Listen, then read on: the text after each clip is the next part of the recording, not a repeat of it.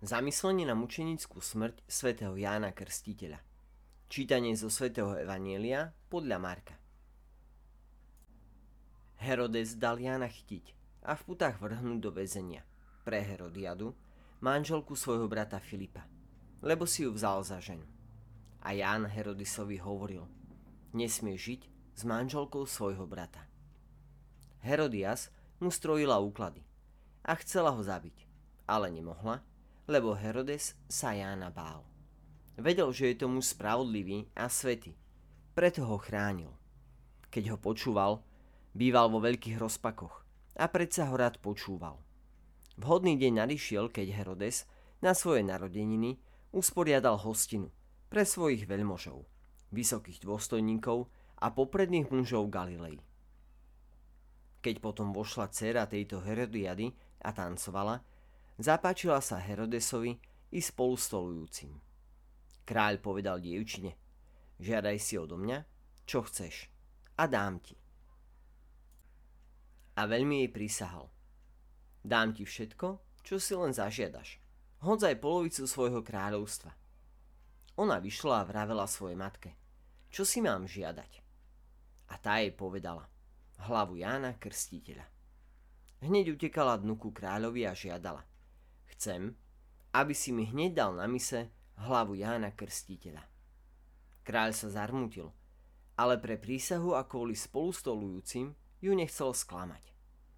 Hneď poslal kata a rozkázal priniesť jeho hlavu. Ten odišiel, vo väzení ho stial, priniesol na mise jeho hlavu, odovzal ju dievčaťu a dievča ju dalo svojej matke. Keď sa to dopočuli jeho učeníci, prišli Vzali jeho telo a uložili ho do hrobu. Milí priatelia, dnes si pripomíname mučenickú smrť Jána Krstiteľa, predchodcu Mesiáša. Celý jeho život sa pohybuje okolo Ježiša, do takej miery, že bez neho by samotná existencia a cieľ Mesiášovho predchodcu nemali vôbec žiaden význam. Ján Krstiteľ už od matkinho lona cítil blízkosť spasiteľa. Mária a Alžbeta sa objímajú. Dve budúce matky. Čím sa otvára dialog medzi dvoma nemluvňaťami. Spasiteľ posvetil Jána a Ján sa zaradoval v lone matky. Vo svojom poslaní predchodcu si Ján zachoval načenie. Podľa mena byť plný Boha. Na tieto účely pripravoval cestu, po ktorej mal Ježiš kráčať. Uhladzoval mu cestu a vyrovnával kopce ohlasoval Ježišovu prítomnosť a poukazoval na neho ako na Mesiáša. A potom bol uväznený. Práve v čase, kedy hlásal slobodu tým, ktorí boli zotročení, vonkajškom či svojimi neresťami. A Ján je i vtedy rázny. Nesmie žiť s manželkou svojho brata. Dokonca aj svedectvo o umúčení Jána Krstiteľa sa celé sústreďuje na Ježišovu osobu. Ján Krstiteľ bol Ježišovým predchodcom za života a predišiel ho aj v jeho krutej smrti. Svetý Beda ctihodný povedal, nie je pochyb o tom, že Jan trpel väzenie a reťaze ako svedok nášho vykupiteľa, ktorého bol predchodcom a položil za neho svoj život.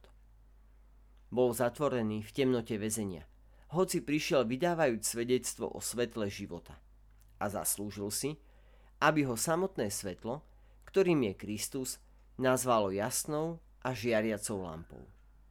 Prosme si o silu i statočne svedčiť o svojej viere v Ježiša. Tak ako Jánov, aj náš kresťanský život musí byť zameraný na Ježišovú osobu, ktorá mu dáva plný zmysel a skutočný význam. Svetý Cyprian napísal – v prenasledovaní Boh korunuje vernú vojenskú službu. V miery je korunovaná čistota svedomia. Pápež František povedal, Svetý Jan Krstiteľ bol verný pánovi, až do konca. Priťahoval k Bohu zástupy hriešnikov a to všetko urobil nie vďaka svojim veľkým vlastnostiam alebo obrovským apoštolátom. To, čo ho najviac priťahovalo, bol jeho príklad vernosti a úplná odovzdanosť Bohu až po vyliatie krvi. než aby zradil svoje svedomie. Katechizmus katolíckej cirkvi hovorí, Svetý Ján Krstiteľ je bezprostredným pánovým predchodcom, ktorý bol poslaný, aby mu pripravil cestu. Ako prorok Najvyššieho prevyšuje všetkých prorokov. Je z nich posledný, ním sa začína evanílium. Už v lone svojej matky pozdravuje Kristov príchod a svoju radosť nachádza v tom, že je ženichov priateľ. Označuje sa za Božieho baránka, ktorý sníma hriechy sveta.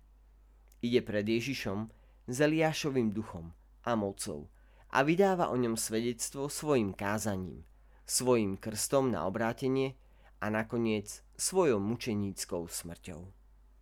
Milí priatelia, želáme vám pekný a požehnaný sviatočný deň.